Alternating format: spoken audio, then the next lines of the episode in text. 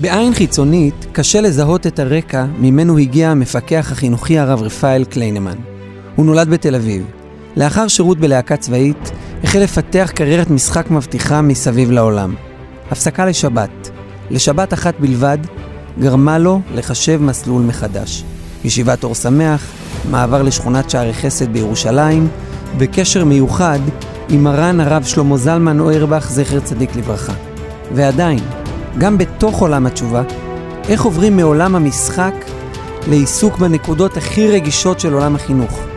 ואיך מתוך זה צומח מנטור שמסייע לבני משפחות של חוזרים בתשובה לשמור על קשר משפחתי חם.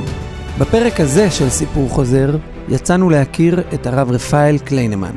שלום לכם, ברוכים הבאים לפודקאסט נוסף של סיפור חוזר, והיום איתנו הרב רפאל קליינמן. שלום וברכה. שלום, מה שלומך?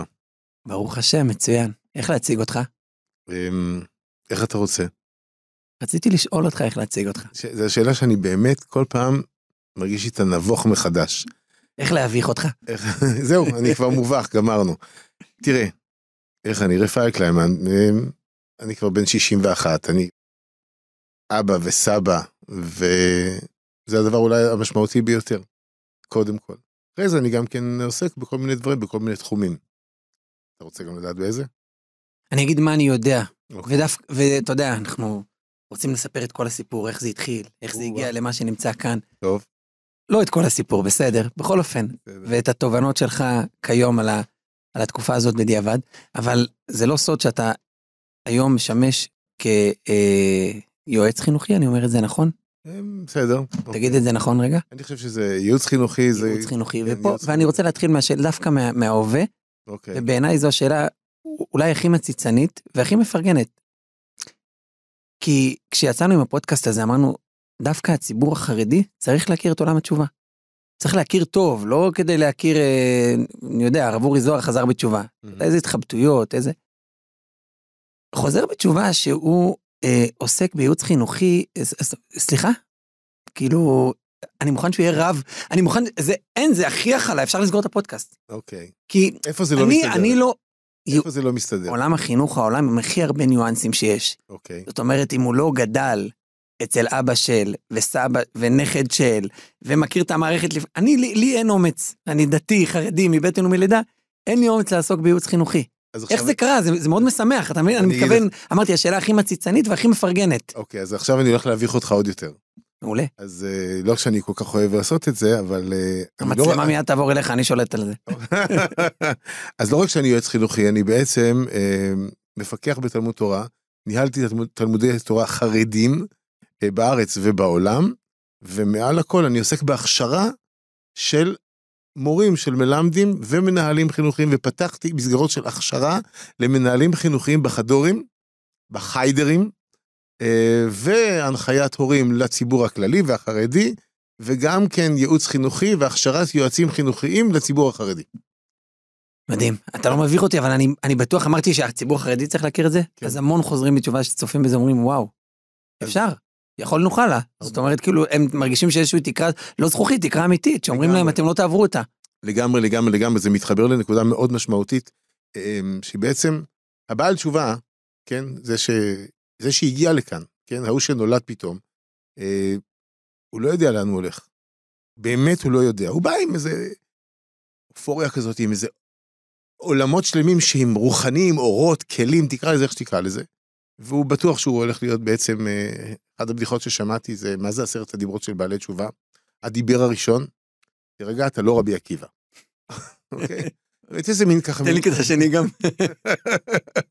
אה, יש לזה עוד המשך. אה, אה, הניואנסים הם מדהימים, אבל באמת ה- ההסתכלות של הבעל תשובה היא כל כך פתוחה לכל הכיוונים, בתמימות, בעולם של תמימות, אבל תמימות שהיא בעייתית בשלב מסוים.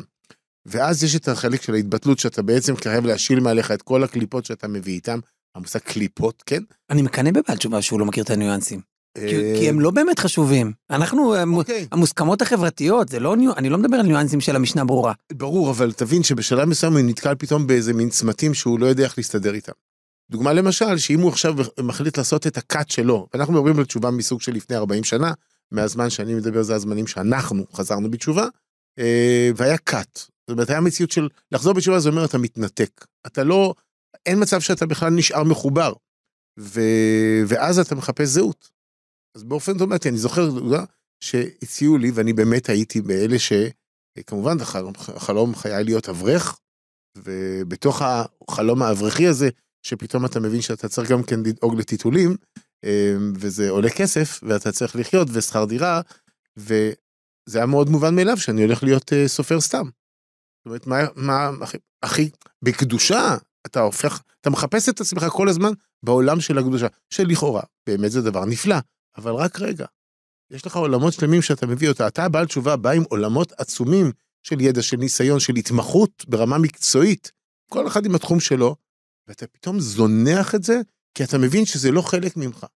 ואז אתה באיזשהו מקום לא בדיוק יודע לאן אתה הולך. אתה רק יודע שאתה מחפש את הייעוד הח...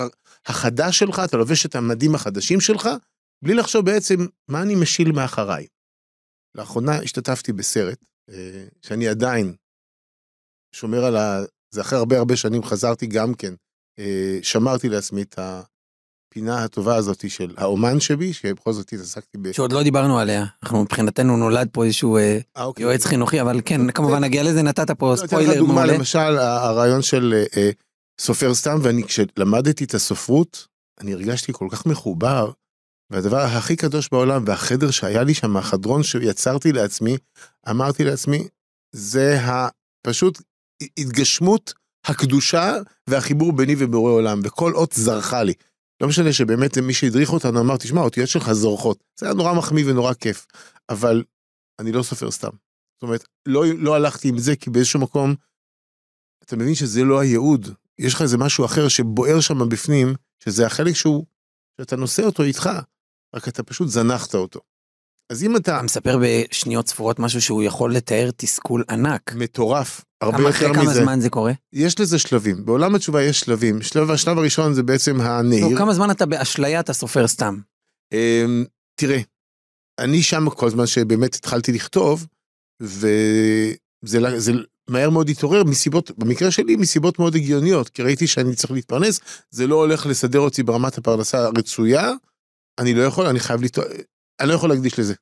זה פשוט לא יכול, זה לא עוזר לי. מזוזה, עד שאתה כותב מזוזה או, או, או, או מגילה, זה לוקח המון זמן בהתחלה, אני צריך הכנסה חודשית, זה לא מסתדר.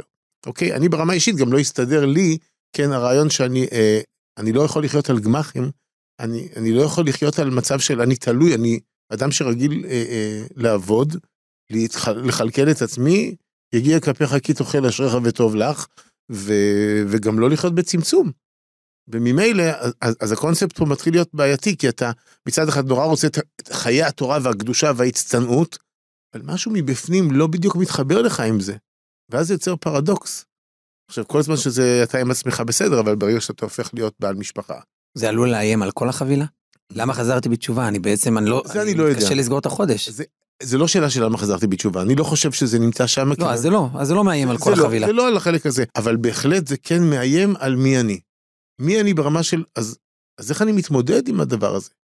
וכאן אנחנו לפי דעתי אולי נוגעים באיזה נקודה מאוד מאוד משמעותית, שהיא אה, בבנייה של הזהות, ושזה מהר מאוד הופך למשפחה, כי ברוך השם, אה, אה, החילוני של פעם, שבוא נגיד חי חיים פתוחים, אה, מאפשרים ובטח ובטח לא מחייבים, מהר מאוד ברגע שהוא יוצא לשידוך הוא פתאום מבין שהוא נכנס למערכת אחרת, כאילו, מה זאת אומרת אחרי 4-5 פגישות אתה צריך כבר להגיד מה, מה, מה זאת אומרת? מה 4-5 פגישות? זה לא עובד ככה. לא, צריכים להכיר. אז, אז הוא גם את זה עובר. ומהר מאוד הוא נכנס למערכת של, עוד פעם, זה המושגים שהוא שומע, הוא לומד, אבל הוא לא באמת חי שם. ולכן, אם דוגמה למשל לנושא של תעסוקה, או מתי זה מתפוצץ לו, זה בדרך כלל קורה, את המעגלים של חמש, שש, שבע שנים ראשונות, אחרי זה אחרי עשור, עוד פעם התפכחות, כשהילדים כבר מתחילים, אתה מגיע לשלב הגנים והחיידר, ששם זה בהחלט עוד uh, סוגיה מאוד קשה, ששם מתמודדים מאוד לא פשוט בעלי התשובה, uh, אין להם uh, למי להתקשר, שמכיר אותם. אין מישהו שיכול, uh, uh, uh, כדי להתקבל, אתה צריך. אתה מדבר על הקבלה עצמה. הקב... עצם הקבלה בכלל, לבוא שאתה רוצה לשלוח את הילד, לרשום אותו, ואין מקום. לא מקבלים אותך בכלל. זה, כן, זה, בגן כבר? בוודאי שזה בחיידר, בוודאי. לא, אמרת גנים. גם, חיידר, לא, חיידר מתחיל ה- מגיל שלוש, חיידר גיל אה. שלוש גן, בוודאי שכבר שמה זה מתחיל. זאת אומרת, אני יכול להגיד לך, בעובדה שזכיתי להיכנס לעולם החינוך ולייצר שינוי, בהחלט לייצר שינוי, במקומות שהיה לי גם את האפשרות לבא, לקבל החלטה, אני בוודאי לא עשיתי סלקציות, אדרבה. זאת אומרת, התפיסת עולם בעצם צריכה להיות לכתחילה, מה זאת אומרת, ילדי עם ישראל, כולם זכאים, כולם שווים, כולם נהדרים, כולם טהורים. מה בכלל השאלה? אבל לא, אנחנו לא צריכים, אה, צריך, לא, ככה וככה, זה בעל תשובה, זה לא פשוט, בעל תשובה, כן, זה, זה בעל תשובה, לא. שם אנחנו מתחילים, ודווקא פה אני אה, מייצג את הצד השני להרגיע את הבעלי תשובה, כי זה כל כך החמיר, שהיום זה לא הבעיה שהוא בעל תשובה. זה שהוא בעל בת זה כבר בעיה. אה, או אוקיי. שזה לא, זה כבר, זה כבר- גם יכול להיות, אנחנו מכירים את הסלקציה העדתית, הדתית, הנוראית, וגם זה כבר לא קיים היום, זה, זאת אומרת, כבר, זה כבר בתוך, ה, גם בתוך הציבור האשכנזי, הוא כבר לא, הוא לא, מס, זה אף פעם אתה לא מספיק.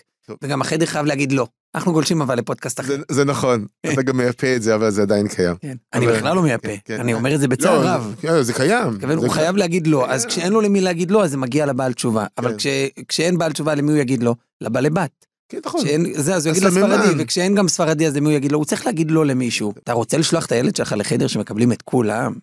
לא אה, מתאים, סיפסנישט. אז אני אספר לך שאני זוכר שנקראתי לרב שטיינמן זצ"ל. מה פתאום הרב שטיינמן קורא לי, לא, הוא שמע עליך, הוא רוצה שתבוא. מה הפשט? מה הסיפור? לפני כמה שנים? אה, וואו, זה היה לפני אמ, ש- 20 שנה. יותר אולי, אני זוכר. ואז אה, אמרתי, מה, הוא, מאיפה אתה מכיר? הוא שמע עליך ורוצה שתבוא. טוב, אז אמרתי, אז בדרך כבר הסבירו לי מה, ביקשו ממני שאני אה, אפתח חדר באחת הערים, לא משנה איפה, חדר לאנשי החולצות הכחולות. עיר לא מעורבת. עיר לא מעורבת. פרויקט חרדי. כן, לאנשי החולצות הכחולות. אמרתי, "מ- מי? הוא אומר, כן, זה החרדים שהם עובדים. הם, הם חרדים מבית שבאמת גדלו, אבל הם נפתחו לעולם המקצועי, לעולם החופשי, והם, אה, ולא מקבלים אותם. לא מקבלים אותם בחדורים. ורוצים שאתה תנהל את החדר, חדר, שיפתח חדר של הדתיים החרדים המודרניים. אז אמרתי, אני מוכן ללכת לפגוש את הרב שטיינמן, עם כל הכבוד, סליחה שאני אומר את זה ככה, אבל אמרתי, בתנאי שאני אשב איתו לבד. אז מה זאת אומרת? אמרתי, כן, אני רוצה לשבת איתו לבד. אני רוצה לשמוע, לא רוצה שאף אחד יהיה מעורב בסיפור הזה. וישבנו, ישבנו במשך 20 דקות. הוא אחז לי בשני הידיים, ככה. ואני זוכר את הדברים שהם היו כל כך מרגשים בכל השיחה, אמרתי לו, למה? למה צריך? ובכלל, למה? ואתה יודע, הוא אמר לי דבר מרתק. אני גם לא מבין למה. צריך לקבל את כולם. צריך שיהיה חדר אחד שכולם יהיו שם בפנים. אמרתי לו, הרב, הרב באמת מתכוון לזה? הוא אומר לי, כן, אני מתכוון לזה. הוא אומר לי, אבל לא שומעים לי. זאת אומרת, הדבר הזה שבעצם, מה הוא אמר? הוא אמר דבר מדהים. המקום של חדר אמור להכיל את כולם. לכל מי שרוצה, כל דכפין ייתה ויכול, כל אחד יכול לבוא. העבודה שלנו זה לעבוד עם הילדים האלה ועם המשפחות. אנחנו לא שם, זה נשמע חלום אולי קצת יותר מדי אה, דמיוני, אבל בלמייסה, הוא אומר, חייבים כי אין להם מענה, אין להם מקום. ולמי הוא מדבר? הוא דיבר על, לא על בעלי תשובה, הוא דיבר כבר על הציבור החרדי, שגם אותו כבר בעצם אה, כן. הוא קיבל מותג והוא לא רצוי. בעל תשובה, במצב הרבה יותר קשה מזה. אין לו אבא ואימא, אין לו מי שבעצם יגן עליו, אין לו מישהו שמכיר אותו, שיכול להגיד לו, אה, אתה מכיר את אה, זה? כן. אין לו. והוא צריך להתמודד לבד. ואז באמת בעייתי, זה לא קורה. הוא צריך באמת, עם הרבה הרבה רחמי שמיים, והרבה הרבה סייעתא דשמיא, והרבה צעקות, והרבה בכיות, עד שבאמת הדברים קורים. עכשיו, בואו גם נציג את זה ככה. נכון, זה לא קורה אצל כולם, אבל אצל הרבה. אוקיי? זאת אומרת, עכשיו, דוגמה, אם אתה באמת מתאים את עצמך, ואתה באמת פושט את עורך ולובש צורה, ואתה נהיה אחד מ... בסדר, אתה מכיר בוודאי את הבדיחה, מתי בעל תשובה מפסיק להיות בעל תשובה? שהוא מדבר בחזרת השץ. עצוב, זה עצוב, כן? זה... אלה- אולי כדי שיקבלו את הילד שלו לחדר, הוא צריך לדבר בחזרת כן, השעה. אתה חייב לדבר. אם הוא מדבר בקדיש, אז בכלל הוא לכתחילה. כן. לא, השם ישמור, בוא לא נקטרג, בסדר? אבל בגדול, בוא נחזור לנקודה שבאמת אתה אמרת, אז איפה, ה, ה, איפה זה מתנפץ לנו בעיניים? איפה זה כאילו נקודת השבר? אז יש כל מיני שלבים. לא, אבל אתה, אני, תופס אותך על המילה. אוקיי. למרות שרצינו את הסיפור, רגע, ואיפה הוא, מי היועץ חינוכי הזה, שהוא אוקיי. גם חוזר בתשובה, איפה הוא נולד, תן מה קרה עד לפני שהוא הגיע טוב. לרב שטיימן. נגיע לזה, אנחנו בתוך סוגר- סוגריים כבר פעמיים. סוגריים. אבל אמרת פה משהו, יש סיכוי להיכנס לקבוצת סיכון של הנפילה כשאתה רוצה להיות אברך. כן. זו אמנם שאלה מאוד גסה, זאת אומרת, חד משמעית. דיכוטומית, בעל תשובה מתאים להיות אברך או לא? לא כל אחד. זה גם לא בעל תשובה, לא נכון. כל אחד. חד משמעי. קודם כל צריך להבין לא, שבעל לא, תשובה, בצ- בציבור החרדי לא כל אחד, כי תקשיב, יש לך את הכוח לקבוע איתי מצוין, בעל, תורה, בעל תשובה הוא על 200 קמ"ש עם הגמרא, ש- רק תן לו, אתן לך- רק תן לו. אתה יודע מה אני אומר לך, מה זה שקרה איתי? כשאני הייתי בן 40, מאיזה גיל התחלת להגיד מייסה במילאל-? אז אני כבר לא זוכר. אבל לא משנה, אל תדאג, לא הילדים- צריך לדבר בחזרת השץ. הילדים שלי עד היום צוחקים עליי, כאילו, אבא, עזוב, זה לא, זה לא נשמע, נו, שומעים, שומעים עליכם שאתם לא... ש- אתה- אתה- אתה- תחליט, אתה או בקומץ או בקמץ, זה לא עובד מייסה. שקרה איתך. מייסה שהי, מייסה שהויו. אז אה, כשאני הייתי בן 40, ואני הייתי ב-on and off של הרצון שלי אה, להיות אברך ולחזור מלהיות אברך חצי יום ולא חצי יום. אה, כשהייתי בן 40 והייתי קשור לרב שמואל אורבך, זצ"ל, אחרי רב שלום זלמן, אז באופן טבעי, באופן טבעי ככה התחברתי לרב שמואל, ואני זוכר ש... אני שם לעצמי חלון במוח. רב שלמה זלמן, שנגיע לזה. אה, כן. כן, זה באמת... אה, אנחנו נמסד את השיחה, בינתיים טוב, אני. נהנה- נהנה מהשאלות אמצע. אז אני זוכר שהתלבטתי ואמרתי לו ש... אמרתי לו שאני רוצה קצת אה, לרדת מהעומס של העבודה. כי עשיתי, במו, באמת, עשיתי הרבה דברים, גם ניהלתי וגם שידרתי ברדיו וגם הייתי מעביר הנחיה, עשיתי הרבה דברים. הרגשתי שאני צריך קצת, היה לי את הסדר לימוד שלי, רציתי אבל להרחיב אותו. עצם העובדה שבעצם, מה אתה שואל, למה אתה שואל רב? לך, אתה, רוצה ללמוד, לך תלמד. לא, אתה מבין, הבעל תשובה הוא עדיין תפוס בקונספט, כאילו אתה חייב לשאול, אתה חייב לשאול, כל דבר אתה שואל את הרב, הרב, הרב, הרב, אתה מבין, על כל דבר שאלת רב. אז זה היה ברור. לא, אתה נותן דוגמה שיכול להיות שגם חרדי יהיה צמוד לשאלות. אוקיי, לא, לא, בסדר. ואז הוא אמר לי, אז מה הבעיה? אמרתי לו, לא, אז הוא אומר לי, אז... פעם אחת הוא אמר לי, אני זוכר, הוא אמר לי, אין בעיה, אז אתה צריך לעבוד בעוד כמה חדורים. אמרתי לו, רב, אני רוצה להוריד, לא להוסיף. הוא אומר לי, כן, אז אתה צריך להוסיף עוד שתיים, שלושה, אולי שלושה, ארבעה חדורים שאתה צריך... ל-" אמרתי הרב, זה לא עובד ככה, אני רוצה לה... סליחה שאני אומר. לי, אני הבנתי אותך. צדיק גוזר והקדוש ברוך הוא מקיים, שנה אחרי זה, אני הייתי מנהל בחדר ועוד פיקחתי בשלושה חדורים, אבל זה סיפור בפני עצמו. איך זה קרה? אל תשאל. אני זוכר אבל כשאמרתי אני רוצה לחזור ללמוד, אז הוא אומר לי, אז מה הבעיה? אמרתי לא, הרב, זה לא כבר בן 40. הסתכל עליי ככה במבט, הוא אמר לי, רבי עקיבא התחיל בגיל 40. אז אמרתי לו, כאילו אמרתי, בדיחה טובה. הוא אומר אני, גם רבי עקיבא התחיל, הוא הסתכל עליי בצורה כאילו, אם אתה רוצה, אתה יכול. להבין. בעל תשובה יכול, הבעיה היא שהבעל תשובה בעצמו לא יודע שהוא יכול. הוא עצמו לא יודע שהוא באמת יכול להיות אברך, ולא רק מן המניין. כי הוא בא עם איזה מין לקות פנימית, נכות נפשית, שזה לא, אני לא שם. אז קודם כל, יש אפשרות, ולשאלה שלך, כן, בעל תשובה יכול להיות אברך, ולא סתם ספיד פייר.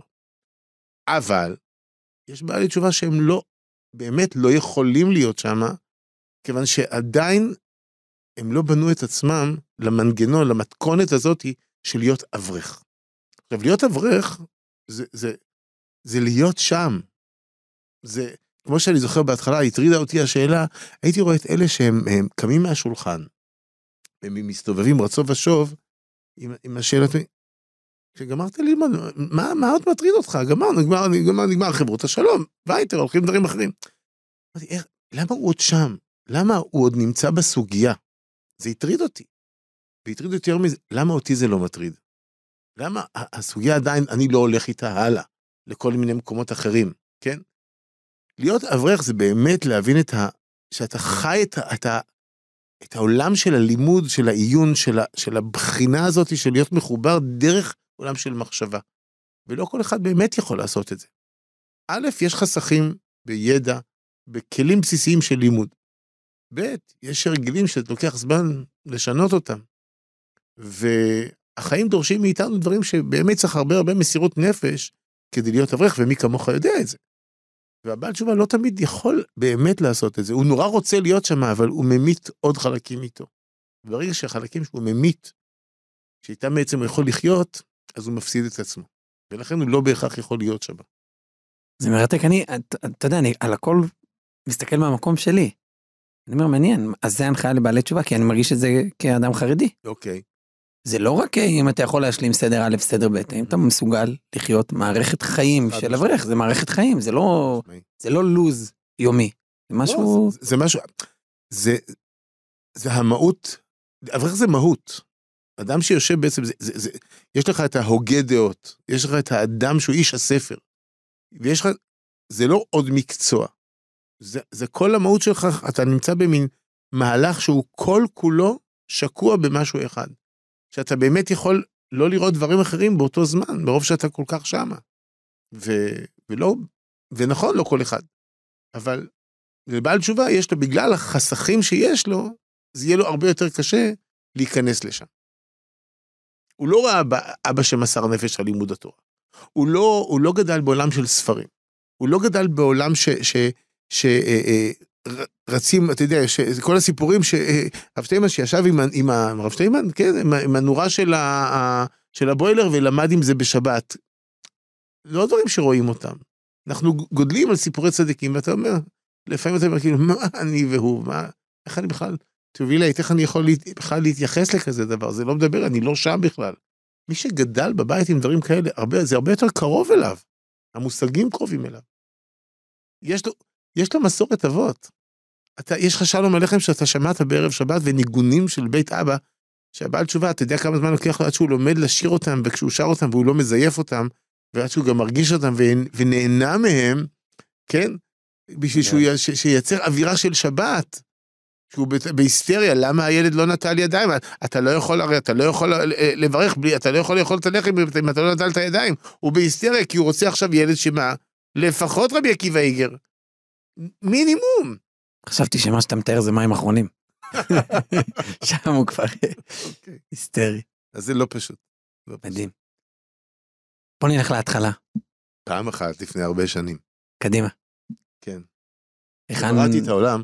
היכן נולד מי שנמצא בקשר תדיר עם רב שמואל אוירבך, שהרב שטיינמן קורא לו אה, כדי להקים אה, חיידר. איפה זה התחיל? זה באמת, אה, טוב, אני גדלתי בתל אביב, בסדר? אה, תל אביבי, אה, חילוני, אה, טיפה, מעט מסורת, אבל ממש בעדינות רבה. גדלתי בתל אביב של פעם, וחייתי ב... בעצם במסגרת שאפשרה לי לבטא את הכישורים שלי. נולדתי עם כישורים מתנה שקיבלתי, כישרון אומנותי. הייתי בתלמה ילין, שזה בית ספר לאומנות, בית ספר תיכון לאומנות. הייתי גם, למדתי תיאטרון. אה, גיל מאוד... מה זה הפיסת מסורת שאתה אומר שיש בבית יום כיפור, חמץ? כן, יום כיפור, אה, חמץ ודאי לא אוכלים. אה, מה עוד היה? ליל סדר כמובן, אני זוכר. כמעט... כי ההורים מרקע דתי או שזה ה... כי, כי, כן, א', כן, רק שאנחנו לא ממש ידענו את זה. אבי, זיכרונו לברכה, רק לפני שהוא נפטר, סיפר לי שהוא, שהוא היה ניצול שואה. והוא סיפר לי רק ממש כמה שנים לפני שהוא נפטר, שהוא היה בחיידר. אפילו שהוא חזר בתשובה בסוף ימיו, אבל הוא עדיין לא סיפר, כי הדברים היו, נעלמו לו, ככה הוא, הוא היה, ב- אתה יודע, עבר דברים מאוד קשים, ולא סיפר. אמי דווקא, גם ידעתי את זה, כי הסבא וסבתא שראיתי אותם פה בארץ, הם כן היו שומרי שבת, אבל זה מעניין, כי חיינו איתם, אני, אני זוכר את ה... ללכת עם סבא שלי לבית כנסת לפעמים בתור ילד קטן, אני זוכר אפילו, הוא מכסה אותי בטלית שלו, אבל זה מעבר לזה לא היה כלום. כאילו, זה שני עולמות. שונים. כן, ממש ככה. אמ, אז, אז באמת היו רק סממנים של ראש השנה, יום כיפור, פסח, אה, שבועות זה רק חג של מים ששופכים מים, זה הכל. זהו. אני לא זוכר זה שאפילו היה עניין של בשר, כאילו לא אוכל, היה כזה מושג שלא אוכלים אה, אה, חזיר. כי זה לא. אתה מבין? אה, אבל לא זוכר שהיה עניין של בשר וחלב בכלל. איך הייתה נראית הבר מצווה שלך? מסיבה? לא. עולים לתורה ו... כן, כן, כן. בוודאי, אני בוודאי שעליתי לתורה, זה כן, בר מצווה עולים לתורה. אני זוכר שאפילו הרב, הרב של בית הכנסת אמר לאמא שלי, הוא יכול להיות חזן גדול. כאילו, חזן, מי בכלל, איזה חזנות. אני עוד זוכר שחזרתי בתשובה, לימים, לא- אני זוכר שלא פתאום עלה לי בראש, לא זוכר אם בירכתי את הברכה של ברכת התורה כמו שצריך כשהייתי בבר מצווה. זה, ככה זה עלה לי כזה במחשבה הזאת. אוקיי. anyway. במדד הנרבים, כן, אין ספק כן. שמקומך... שמה זה היה... אבל אה, כן, זהו, הייתי בעולם התיאטרון, אה, אה, למדתי תיאטרון, הופעתי בסרטים, הופעתי בהצגות, הייתי בלהקה צבאית, יצאתי, לא, יצאתי לעולם אה, מעבר לגבולות ארץ ישראל, כי במקום שהתפתחתי בעצם, חלק מהקריירה. כן, גם זה היה לי ברור שזה היה לי קטן פה, והשאיפה שלי הייתה להגיע באמת לברודוויי, אה, שזה בעצם היה היעד להגיע לשם, שזה מחזמר, ששם יש את מחזות הזמר, וזה משלב את המשחק, את השירה ואת הריקוד, ואני לא אוהב להעריך הרבה על מה שעשיתי, אבל ברוך השם, באמת הייתה הרבה סייעתא דשמיא. לקחת את ההמלצה של הגבאי, של הרב של הבית לגמרי, כנסת, כן, קצת כן. רחוק. לא בדיוק חזנות, אבל כן. זה הלך למקומות אחרים. אמ, כן, הייתי מסוג ה... מה שנקרא דור העתיד, שאמור היה להיות אה, מאוד מאוד מפורסם ומוצלח, ומה ש... התחזית הייתה מאוד מאוד רחוקה, כאילו מרחיקת לכת. אבל אה, הקדוש ברוך הוא חשב אחרת. אני בעצם עשיתי סוויץ' בארצות הברית. אני חזרתי בתשובה בניו יורק. אמ, הסיפור שלי הוא בסוג של התניה. בשלב מסוים החלטתי ש... קודם כל הנחתי תפילין. כל הזמן? המון שנים הנחתי תפילין. היה לי מין סוד כמוס כזה שלי. אה, מה, שאני מהבר מצווה כזה? כן, לפני לא יכולתי. כן, לא, לא, לא, לא בעקבות איזה משהו. לא, לא, לא, ממש, היה לי מין, היה לי קשר עם בורא עולם. אני, אתה יודע מה, אני אגיד לך יותר מזה. אני זוכר את עצמי מדבר עם הקדוש ברוך הוא, מדבר עם השם, עם אלוקים, הכי מוקדם שאני זוכר מגיל חמש. ילד שמדבר עם השם. אני חושב שזה היה, עוד חיים נחמן ביאליק היה בשבילי איזה דמות כזאת הוליסטית שנורא הסתדר לי עם ה- ה- כל השירה וזה, וה... לי אינספירציה כזאת, השראה לאלוקים. ואני זוכר את עצמי מדבר עם השם. עכשיו, לימים, אז לפני כל הופעה כמעט הייתי ממש, הייתי אומר ככה, עומד כמה שניות לפני שההופעה מתחילה, ואומר, ריבונו של עולם, תן לי, תן לי את הכוחות לעמוד, להצליח, לעשות את זה הכי טוב שאפשר. זה היה מין סוג אה, מנטרה כזאת, שחייתי איתה. אה, אז התפילין ליוו אותי, בעצם. היה לי סוג של הגנה, כש- במיוחד כשחייתי בחוץ לארץ, אמרתי, אני צריך את ההגנה הזאת, והרגשתי שזה שומר עליי, זה גם נותן לי את הגבולות שלי, הגבולות האמוניים שלי. אה, אבל זה היה דבר שרק בודדים ידעו, בעצם. זה היה סוד, משהו ההורים פנימי. למשל? אה, אם הם ידעו שאני מניח תפילין, יכול להיות. זה לא היה משהו לא משהו שסיבה לדאגה, לא... לא, לא, לא, ממש לא. אה, לימים, אז אז היה לי, אני אסיים בעצם החוויה הראשונה שהייתה לי, אה, זה כשקיבלתי איזה תפקיד והייתי צריך דמות של גיבור, והתחלתי לחפש כאילו השראה לגיבור, וזה היה בכתובים. פתחתי תנ"ך. התחלתי לחפש, דוד המלך, כן, אה, שמשון, אה. בסוף הגעתי למשה רבנו, והתחברתי עם עצמי למשה רבנו, ודרכו בניתי את הדמות שבעצם הצגתי שם בהצגה. זה התחיל עם זה, אבל אה, מה שקרה זה שהייתה הצגה נורא שמאוד מאוד רציתי, היה אודישן. אודישן זה מבחן להתקבל למחזמר, ואז אמרתי, אני חייב, אני חייב לראות שזה, חייב לי, ש, לראות מה קורה איתי שם, אני, אני עובר את זה, אני, אני לא עובר, אני כן עובר. זה המבחן הראשון הגדול שלי, ואמרתי, אתה יודע מה, ריבונו של עולם? הרי אנחנו מדברים. ואני אומר לו, אם אני מתקבל להצגה הזאת, אז uh, אני עושה צעד אחד לקראתך. ולא ידעתי מה. בקיצור, אני התקבלתי, קיבלתי תפקיד במחזמר, שזה היה כאילו באמת דבר, אני אגיד לך שזה הגיוני, זה מאוד לא הגיוני, וזה קרה נורא מאוד מאוד מהר מאז שאני בכלל מגיע לאמריקה. ו... ואז אמרתי, אתה יודע, אז אני מעכשיו גם אומר קריאת שמע על המיטה. זה הקבלה הראשונה שעשיתי לעצמי. אבל היא- היא באה מעצמך? כן, ככה, ממש. לא היה לי שום אה, אלמנט סממן. אני לא, חיים- אפילו הרעיון מה לקבל על עצמך. אז ממש, אני לא זוכר, תראה, אני לא מחובר לאף, לשום אדם דתי בשלב הזה בחיים שלי. אני לא מעורה, מעורה בחברה, לא צופה בהידברות. זה היה לא רע. כן. ממש לא, ממש לא. אבל הבנתי שאני עושה לעצמי סוג של, אה, אני מתחיל את היום שלי עם בורא עולם וח- וחותם את היום שלי עם בורא עולם. יפה. זה היה זה הקשר בין התפילין לבין זה היה תפילין שמע על המיטה. בבוקר, קריאת שמע למיטה, זה הקונספט שאיתו עבדתי. תראה, מפה, מפה הסיפור הולך מאוד יפה. אני לומד שזה פטנט שאני מתחיל לעבוד איתו, ואני מתחיל, מתחיל לעשות עם הקדוש ברוך הוא הסכמים. אם אני מתקבל למחזמר הזה, אז אני אעשה עוד משהו. וזה קורה. ואז אני מחליט שאני לא נוסע ב- בשבת, אה, ב- ברכבת, אני אלך לסטודיו ברגל. ככה, אני אתחיל לנסות ככה, אתה יודע. בשלב הזה מגיע בן אדם לחיים שלי שחזר בתשובה, שהכיר אותי כי הוא ידע שאני מאמין שיש בורא לעולם, והוא חזר בתשובה, ואז הוא מזמין אותי לשבת. בוא תעשה אצלי שבת. בוא, תבוא לישיבה, יש ישיבה, הוא חזר בתשובה, תבוא. מי האיש? אה, הוא כבר לא פה, הוא לא בחיים, לצערנו הרב. אה, הוא היה גם אה, חי בניו יורק, במנהטן, והוא אה, חזר בתשובה, ואז הוא רצה להזמין אותי לשבת, ואמרתי לו, אני לא אבוא, והוא אמר לי, אתה תבוא, אתה, אבל אתה מאמין, אמרתי לו, נכון, אבל אני, אין לי זמן לזה. שורה תחתונה, אני עומד לפני חתימת חוזה מאוד מאוד גדול. ממש חוזה מאוד מאוד מאוד משמעותי, שאמור לקרות בשבת. ובאותה שבת הוא מזמין אותי, לבוא לאותה שבת. אמ, אז אמרתי לו, תשמע, זה לא יכול לקרות. אין מצב. ואז היה שיחה ארוכה שנמשכה ממש שעות הקטנות של הלילה, שח... הוא בא עם שני בחורי ישיבה לשכנע אותי לבוא לשבת, אמרתי, זה נגמר פה, רבותיי, יש לי חזרות מחר ואני לא יכול... אה, זה, זהו. ואז מה שקרה, אמ, ירדתי, אני זוכר את זה היה ככה שתיים לפנות בוקר, ירדתי ברחובות מנהטן ואני ככה מסתובב לי ברחוב ואומר, מה, מה אתה רוצה ממני? כאילו, מה, אתה רוצה שאני אחזור בתשובה עכשיו?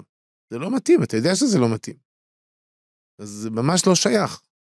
יום ראשון... ריבונו של עולם, אם אתה עוזר לי לא לחזור בתשובה... אז, אני... אז אני הולך לכנסייה. כן. ואז אה, ראשון, שני, שלישי, יום רביעי מתקשרים, תדע לך שאמרנו לך מקום, אתה, אתה, שתדע שאנחנו מחכים לך בשעה שתיים בצהריים, ב-47 על ברודווי סטריט, משהו כזה.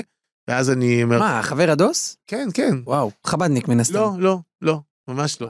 מרגש, יש ואז, נודניקים אה, כאלה כן. ביהדות שהם לא... לא, לא, ממש עקשן, אה, כנראה שהוא אה, OCD. בקיצור... אוסידוסי אז- אומרים. אוסידוסי. שורה תחתונה אמרתי, אתה יודע מה ריבונו של עולם? אני בהסכמים שלי עם בורא עולם, אמרתי, אתה יודע מה? אני אעשה איתך עסק כזה. אם מאיזושהי סיבה בעולם שלא קשורה בי, ואני אמור לעשות שני מפגשים בשבת, גם חזרות בסטודיו וגם לחתום חוזה, אם מאיזושהי שתי ש- סיבה שלא קשורה אליי, זה נדחה, אני בא לשבת. וככה זה קרה. אני מגיע ביום שישי, ממש בשעה שמונה וחצי בבוקר אני מקבל טלפון מהבמאית שלי בפילדלפיה, והיא אומרת לי, תשמע, אולי אנחנו יכולים, אנחנו רוצים לבקש מחר לחתום חוזה לשנה הבאה, אכפת לך שנעשה את זה ביום שני, כי אני יוצאת לוויקנד? אז אמרתי, "אה, אוקיי, no problem, אין בעיה, בסדר. הגעתי לסטודיו, התחיל חזרות, בערך בסביבות עשר וחצי הפסקה, ואז אה, הכוריאוגרף אומר לי, תשמע, אני חושב שאתה עושה את התפקיד שלך מצוין, מצידי אתה יכול לקחת את ה weekend off, כאילו חופש. אמרתי, מה זאת אומרת, אנחנו לפני פרימיירה, מה- מה weekend? אין, אין כזה דבר, אין מושג שלו, כאילו. הוא אומר תשמע, לך, קח את ה weekend, חופש. לא יכול עכשיו, זהו, הבטחתי, אמרתי, "בוא, יש לי הסכמים עם בורא עולם. זהו, אני עכשיו מפה מספר לך את הסוף. הגעתי למ- למאנסי, פגשתי שם כמה רבנים חשובים. הייתי בבית של רב מדהים, שהתפעלתי ממנו, ואז שואל אותי, מי אתה? אמרתי לו, אני כלום. אני פה סתם. תן לנו שמות, אנחנו מאוד רב אוהבים. עזריאל טאובר, זיכרונו לברכה, נפטר לא מזמן. כן. עכשיו בבית של רב עזריאל טאובר. כמוכ- מוכר כשותפו של הרב פינקוס. נכון, הם עבדו ביחד, שגם אותו הכרתי. אה, אז כן, אז אצל רב עזריאל טאובר, זכר צדיק לברכה ממש, כשהוא פנה אליי, אמרתי לו, אני לא פה, אני רק באתי איתו, וזה לא קשור אליי. בעצם, אה, במוצאי שבת פגשתי אותו. ישבתי אצלו ב-11 בלילה עד 12, ב-12 בלילה יצאתי, אמרתי, אני צריך טלפון. ב-12 וחצי התקשרתי לפילדלפיה והודעתי שלבטל את החוזה. התקשרתי למנהטן להגיד שימצאו לי מחליף, חשבו שקרה לי משהו. ביום ראשון בבוקר נכנסתי לישיבה. וואו. ככה זה קרה, חד משמעי. מה, ביום ראשון זה הכי בבוקר. מהיר שיכול להיות. זה... זהו. זהו, זה כאילו, אין, אין פה, אין פה, אתה מבין? עכשיו פה אני אחבר אותך לנקודה, למשל, סוג של... אה, כשאתה פרפקציוניסט ואתה הולך עד הסוף ואתה לא מתפשר, אז מה, אני אתפשר על החיים שלי? כשהבנתי ב- ב- ברמה מסוימת שיש לי אומנות ויש לי אמונה, אוקיי? אני יודע מה זה האומנות שבי, אבל מה זה האמונה שלי אני לא יודע. והאמונה שלי בעצם עליה יושבת האומנות. אז איך זה יכול להיות? לא הסתדר לי. ואמרתי, אני, אני חייב קודם כל, קודם כל להבין מיהו היהודי שבי. זה היה לי ברור שאני לא, אני, אני יהודי שאני לא חי כמו יהודי. תגיד, אבל אני עובר רגע לצד של הרב. אוקיי. זה לא קצת מבהיל? חכה, אתה צודק, נכון? כל מה שאמרת עכשיו זה אמת לאמיתה. כן. אבל דברים שבאים, בק... לא בקלות, דברים שבאים במהירות, גם נוח לאדם ככלי זכוכית. זה צריך להיות, אה, הוא לא אומר לך, חכה, לך לחזרות. זה, אז. תתחיל, אתה זוכר כל שאמרתי, הישיבה לסדר ערב. אמרתי לך, אתה זוכר, בתקופה שלנו, זה היה להתאבד. אנשים עשו cut. אז, איך זה היה נראה היום? לא, היום זה אחרת. התשובה היא שונה לגמרי. אני יכול להגיד לך מה כן הם אמרו לי, אה, אה, הם אמרו לי, "אה, תלבש, תמשיך ללבוש את הג'ינסים. אמרתי, אבל אין לי, יש לי רק חליפות. לא. רציתי לגדל מיד זקן, אמרו לי, אל תגדל זקן. אלה דברים שבאמת ניסו מאוד מאוד אה, אה, למתן את ההתקדמות, אבל אז זה לא היה שייך. לפני 40 שנה, התשובה של לפני 40 שנה הייתה חדה, הייתה אגרסיבית, מה גורם לשינוי? שבשנים האחרונות, כן. לקחים שעולם התשובה עבר, הרבנים הבינו שחייבים למתן את זה, ואני חושב שגם המאפיינים של עולם התשובה בפ- בפ- מצד עצמם, ה- ה- ה- העוצמה של עולם התשובה קצת דעכה, התשובה ירדה מהכותרות, היא הייתה כל הזמן בכותרות, הרי סמינרים שלמים, איך הסמינרים של ערכים, סמינרים של חזרה בתשובה, זה היה משהו שהיה שטף כזה, ופתאום זה נרגע. ואז זה הפך להיות באיזשהו מקום משהו מאוד מאוד אישי, מאוד, מאוד מינורי. ואז חזרה בתשובה לא מחייבת התנתקות. אתה יכול להישאר במקום שלך ולבוא, בדיוק כמו שאתה אומר, תישאר במקום שלך ותבוא ותחזור, תבוא תשמע שיעורים. זאת אומרת, יש כבר ברוך השם היום, אז כשהרב טאובר יושב איתך עד חצות הלילה, הוא, הוא מכוון לשם. אני מביא אותו לישיבה, מחר. חד משמעי. זה, זה זאת היה- הגישה. זה הייתה אז הגישה. שהוא מחר, אין, לא, ממש, זאת הייתה הגישה. ש- אתה מבין, זה כמו, הנה, נביא אותו, הצלנו עוד נשמה. ואין, מדהים, זה כל כך שונה מהיום. היום זה, היום זה ההפך הגמור. היום זה, לא, אתה תישאר במקום שלך, ואתה תמשיך את החיים שלך, ואתה לא תעשה כל מיני פרובוקציות, ואתה לא תתגרש, ואתה לא תעזוב את העבודה, ואתה פשוט תבוא, תטעם, תיקח, תחזור, מתון, שקול, הגיוני, ברור. וכשאתה חושב על זה, או בכל אופן, כשאני חושב על זה, אני אומר, אתה יודע מה? אז בכל תקופה יש את הדברים שמאפיינים לה, כנראה שזה התאים לאז. זאת אומרת, במבט לאחור אתה שואל אותי אם הייתי עושה את זה ככה? ודאי שלא. ודאי שלא הייתי רוצה לעבור תהליך כזה. אבל זה התאים לאותה תקופה. כך זה היה. כנראה שזה היינו צריכים להתאבד בשביל אלה שיבואו אחרי זה. אני מנסה להגיד פרשנות שלי, תגיד איפה, אם יש בזה משהו, אני אגיד ככה, תוך כדי שאתה אומר, אני חושב, יכול להיות שבמספרים איבדנו חוזרים בתשובה, כי, כי עצרנו משהו שהוא, שהוא תג מחיר מאוד מאוד קשה. מצד שני, אנשים עם שיעור קומה, כמו הרב אורי זוהר, הרב יקה ישראלי, הדור הזה שאתה מתאר, הם, הם, קשה לייצר אותם היום. כן, תשמע, אני, קודם כל אני, אני מסכים עם זה. אני בהחלט חושב ש... זה בעצם שאלה של כמות מול איכות. נכון. אין לך למה. בלי לי- להעליב חלילה אף אחד. זה- השאלה במקומה... בעיניי הרב אורי זוהר הוא אחד מגדולי ישראל, לכן. השאלה במקומה עומד, אני מכיר את השאלה הזאת מכיוון אחר לגמרי כשהלכתי לרב אלישיב, ושדיברתי איתו על נושא של, אה, עוד פעם, אם אני מחזיר אותך למקום של החינוך, אז אה, נושא של הכ- הכשרת מלמדים, או, או דווקא כמה צריך להעמיד מלמדים באמת מצו, מעולים, לא מצוינים, מעולים שבמעולים, בכל הנושא של שכבת הגיל היסודי, מגן ועד כיתה ח', שיהיו שם הצוות הכי מובחר שיש. אמרתי לו, כי למה? כי בעצם מה קורה אם הילדים לא גדלים על באמת יסודות טובים, אנחנו מפסידים אותם אחרי זה. הם הולכים לאיבוד. הם נופלים, אין להם אהבת תורה. הם באמת לא רוכשים כלים ללמוד. אז הוא אומר לי, נכון, הכי נמי. אתה עוד פעם, אתה צודק. אמרתי, אבל תראו מה קורה בינתיים בשטח. ילדים שלנו, ילדים נופלים, ילדים נשברים, ילדים בעצם... כי, אז מה, טובים לטיס? נכון, בסדר, מתוך אלף, כמה נכנסים להוראה? כמה, כמה. יוצא? נכון, יפה, אבל מה קורה עם 999? צריך לשמור עליהם, צריך באמת לדעת לתת, לכוון אותם למקום הנכון. אז איכות מול כמות, נכון, יש דברים שאנחנו סופגים את הדבר הזה, אבל עדיין יש מה לעשות. עדיין יש מה לעשות, והנה אתה רואה שבמסגרת היום שההתמתנות הזאת היא באיזשהו מקום מובילה אולי אפילו לסוג של התקרבות מתונה, בריאה יותר, שקולה יותר, הגיונית, שיוצרת בעצם נורמליזציה בעולם התורה. ואולי זה בעצם הדרך להיות באמת שגרירים הרבה יותר הגיוניים, כי למשל, הורים שבזמנו הייתה, איך קראו לה- לתנועה שקמה, של הורים של מתנגדי התשובה, קמה תנועה כזאת. קם גוף, אני לא זוכר את השם שלו כרגע. כן, ההורים שבעצם הם, הם, הורים לחוזרים בתשובה הוגדרו בעצם כמו הורים לילדים שהם אה, מסוממים נרקומנים ומה לא. ולא ידעו איך לאכול את זה. ראו את זה בתור עובדה, איבדנו את הילד שלנו, לקחו לנו את הילד, יוסלה שוחמאכר של, אה, אה, של שנות האלפיים. והנה, היום אפשר לראות שבעצם הילד שלנו פה, הוא עדיין נמצא, הוא חלק מהמשפחה, הוא לא מתנתק, והוא נורמלי, ואדרבה, אפשר לדבר איתו. להזכירך, כן, לא דיברנו על עוד ניפגש, אבל במסגרת של עוד ניפגש, יש שם סיפור של אימא שבעצם הבן שלה במשך שנים התנתק ממנה. היא לא ראתה את הנכדים שלה, לא ראתה כלום, לא, שום דבר. למה? אדרבה, אתה בתור בעל תשובה, אתה לא חושב על הכיבוד הורים? איפה אתה בתור, איפה הכיבוד הורים שלך? איך אתה לא מכבד את, את אימא שלך? ילדה אותך, גידלה אותך, חזרת בתשובה, סטו, זהו, נגמר, מה קרה? החליט שהוא מתנתק. מישהו ירשה הרגיש שהיא מכניסה לו את החזרה בתשובה לקונפליקט. שהוא חשב שהוא יכול לדלג עליו. אז הנה, תעבוד, תעבוד עם עצמך, כן. תבנה את עצמך, תבוא בצורה שקולה, תבין שבעצם ה... זה, זה לא מה שהקדוש ברוך הוא רוצה ממך. ואז בעצם אנחנו, אנחנו חוזרים עוד פעם, מה קרה אז ומה שקורה היום. אני חושב שאי אפשר לבטל את מה שקרה אז, אבל יש לנו הרבה מה להודות על איך שזה קורה היום. טוב, לצערי אנחנו לקראת סיום. להתראות. לא, פודקאסט לא, זה לא תוכנית רדיו, אנחנו לא ממהרים לסיים, אבל כן שני פרטים ביוגרפיים שחשוב לי להשלים לסיפור, ואני כבר אשאל אותם ב- okay. אוקיי. באותה נשימה כדי שאתה תשלים לי ואז uh, נסיים.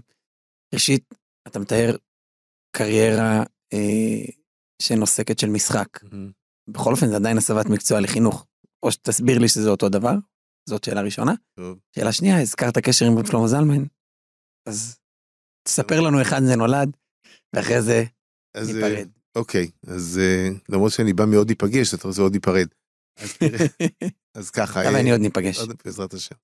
אז תראה, אה, לי באופן אישי אני חושב שנעשתה באמת, אה, לא יודע איך להסביר את זה, ב-VIP עם בורא עולם. חינוך ואני זה היה שני עולמות שונים בכלל. וכשנכנסתי לחינוך הבנתי שאז, בעצם רק אז חזרתי בתשובה. זאת אומרת, בוא נגיד 20 שנה אחרי, סליחה, 15 שנה אחרי, פחות, כשהגעתי לחינוך מתחילת התשובה. ואז בעצם, אה, למה אני אומר הבנתי? כי במקום שאני נמצא, מהרגע שהתחלתי את החינוך שלי בתור רבה בחדר בגיל שלוש לגננת, כן? רבה גיל שלוש, ביום הראשון שהבנתי שאני שם, זה קרה באופן אקראי לחלוטין, אי אפשר להסביר את זה. אה, פתאום הבנתי בעצם למה אני אה, שחקן זמר, רקדן, כרואוגרף. כי את כל הכלים האלה בעצם, עד היום, מאז ועד היום, אני משלב במסגרת ההוראה. זאת אומרת, אני מודה ומתוודה, ילדים שנמצאים אצלי בכיתות, המורים שלומדים אצלי, הם נמצאים ב... זה לא הצגה, הם חיים בעולם שלם שמשלב את כל המערכות. אני בעצם יכול להגיד לך, בהשוואה לריש לקיש, חילך לאורייתא, לקחתי את הכלים האלה ושמתי אותם, את כולם, במקום הזה שנקרא חינוך, והחינוך שזה הדבר הכי דינמי, הכי אה, אה, גמיש והכי... הדרישה היום, בעצם בכלל והיום בפרט, זה לרתק ולהפוך את הלמידה לחוויה. אז מה יותר חוויה מאשר, הוא לא צריך, מישהו אמר לי פעם, אה, יש לך מצגת? אז הוא אמר לו אחד, הרב קליימן לא צריך מצגת, הוא המצגת. אני באמת, אני מסכים עם זה. אני מאוד פעיל, אני, אני, אני, כל אני לא יושב... טוב חייב כישורי משחק. חד משמעי. עכשיו, לא להציג בתור הצגה, לחיות את הדברים. לשחקן טוב משכנע מתי? שהוא באמת שם.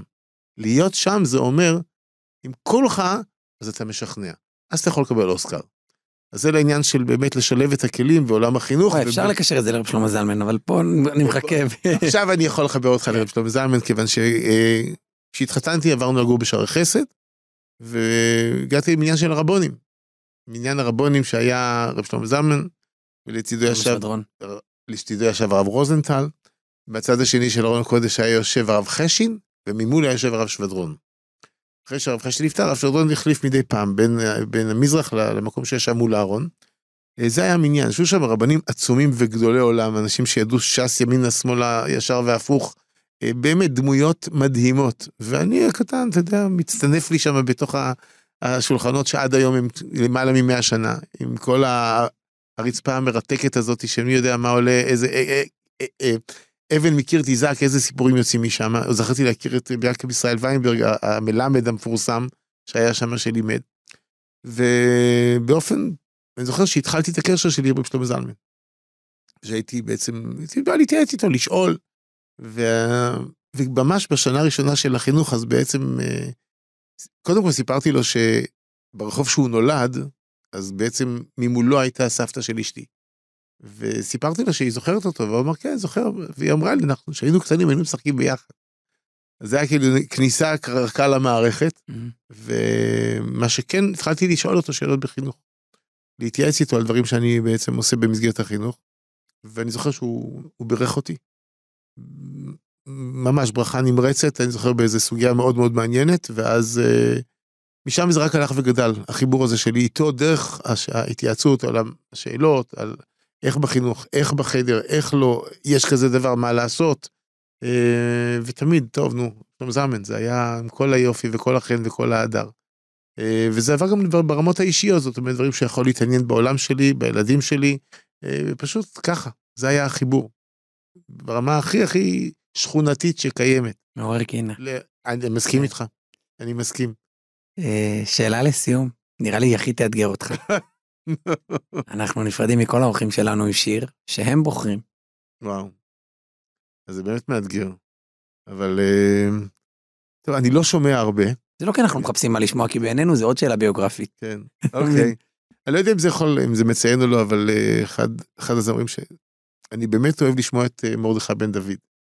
אני אוהב את הקול שלו, אני אוהב את ה... יש שם משהו בקול שאני מאוד אוהב, אבל מאחר ואני לא כל כך חשוף למוזיקה, אני, אני לא באמת, לא, אין לי זמן, אני לא פנוי לשמוע. אבל מישהו ששמעתי ומאוד מאוד ריגש אותי ביכולת הקולית שלו, זה חנן בן ארי. ואתה יודע מה? אלוף העולם, אני חושב שיש בו שם איזה אלמנט מאוד מאוד שיכול לפגוע לכל אחד למצוא את האלוף העולם שלו. ליפול ולקום. וליפול ולקום, ולקום עוד פעם. זהו. אלוף העולם. אלוף העולם. הרב רפאל קלינמן, סיפור חוזר, תודה רבה. תודה, כל טוב. אני אלוף העולם בלא להיות, בלא לפתור לך את הבעיות, אפילו התמונות שבקירות, זה לא אני תליתי, אני אחראי רק על המנגינות. אני אלוף העולם, בליפול ולקום כמו גדול, אדירי, כמו זחול. אני נשרף אבל בוחר בכל יום להמשיך לחיות, אני אלוף העולם בלרצות לפחות לנסות, אדירי, איך בסוף אחרי ההפסדים אני